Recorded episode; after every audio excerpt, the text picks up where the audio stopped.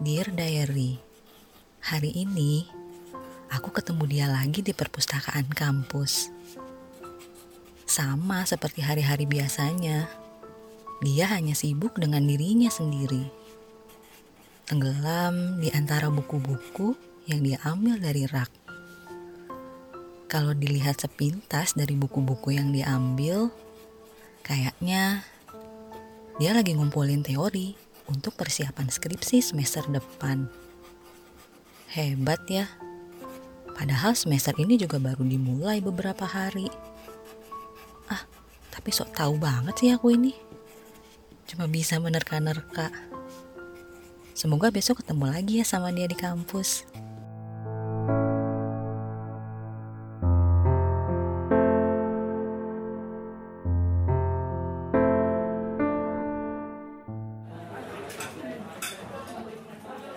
Woi, mau makan apa lo?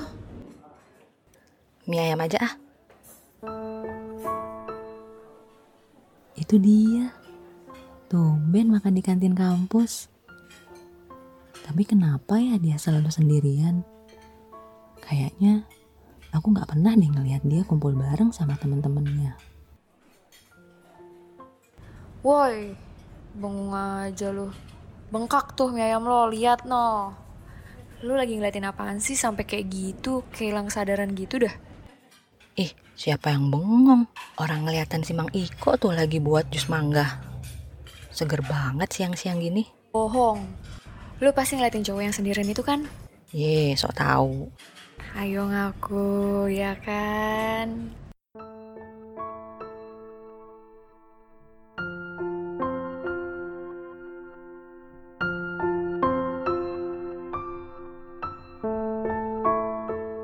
Entah sudah hari keberapa aku mengaguminya.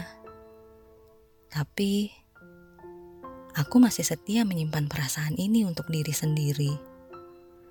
Terkadang beberapa hal mungkin memang tak seharusnya diutarakan agar tak merusak suasana dan arti mencintai dalam diam.